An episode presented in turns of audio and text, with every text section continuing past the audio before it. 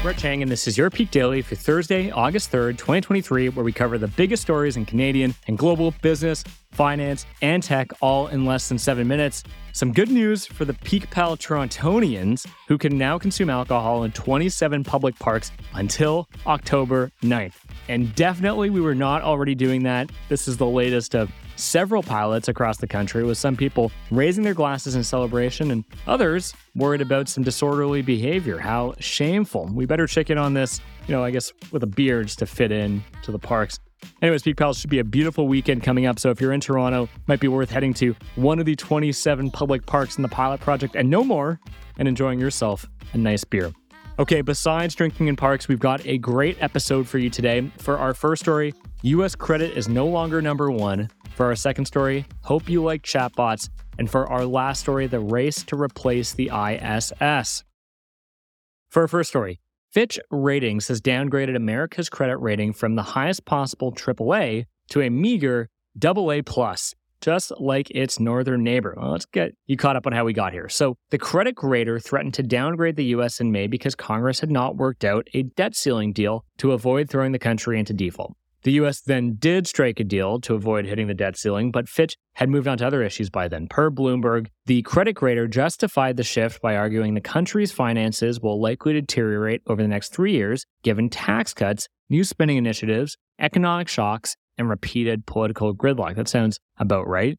It matters because investors use credit ratings like Fitch, S and P Global, and Moody's to assess the riskiness of a country's bonds. For example, a recent U N study shows African countries have lost billions because of bad ratings, which they argue are unfairly measured. Bonds offer investors a reliable income stream through interest payments calculated based on the riskiness of the debt and allow the issuing country to raise money. But that's not what's happening here. Nobody's rushing to sell their U S Treasury securities anytime soon because of a second best rating. They still hold their status as the safest haven asset and one of the most reliable sources of collateral. Market reactions were so muted because Fitch isn't saying anything investors don't already know. Between the government is polarized and yeah, the U S does have a lot of debt, which brings us to the bottom line. The downgrade is still a spotlight on the worsening U S fiscal outlook, but it's not having any real market impact, at least yet. For our second story, four score and seven years ago, I snagged a great deal on Facebook Marketplace. That's our best guess at what Meta's new A I Abraham Lincoln chatbot will say as we peruse for online deals. The company is rolling out a new suite of A I chatbots as soon as next month to retain, assist, and collect data on the three point nine billion users across its platform. Each chatbot has a human-like character called a persona, like one that speaks as Abraham Lincoln or another that gives travel tips using surfer lingo. To zoom out, big tech is turning to A I chatbots as a solution for any and all problems, be it falling user engagement, flagging products or services, or fixing lackluster customer service. Amazon is turning Alexa into a voice-powered ChatGPT equivalent after the product's performance came under heavy scrutiny last year.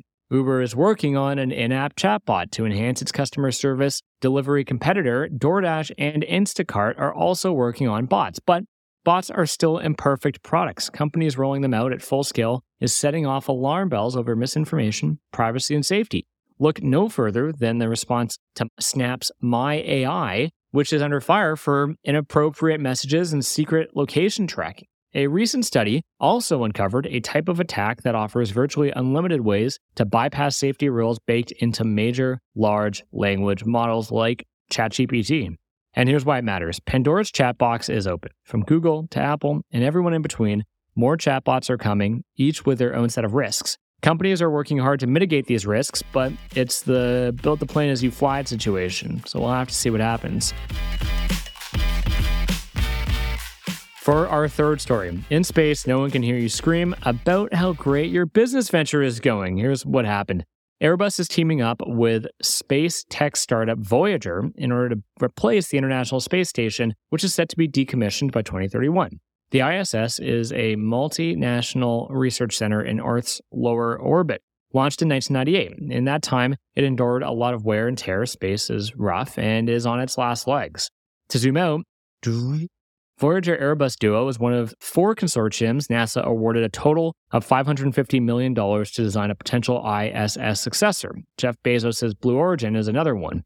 Airbus could give Voyager Station a leg up, as Airbus is a European company, and its participation could allay some concerns from the I S S's European partners over access to a new station and using taxpayer dollars for a purely U S corporate venture. It matters because the replacement wouldn't just be a stuffy old research center like the current I S S. It would be a multi-purpose commercial venue open for all sorts of business. Admittedly, initial business would probably be research-focused, but following that, we could see resource extraction, drug testing, and even Tom Cruise movies, believe it or not. Plus, think of the opportunities for space tourism. Several of the proposed stations include luxury hotel attributes to lure billionaires interested in the most extreme type of tourism. Peak Pals, thanks for making us the most listened to business news podcast in Canada. If you've got a second, why not follow this podcast on your app of choice and leave us a review?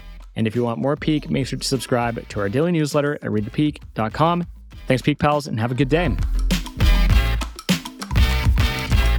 you give me shock waves.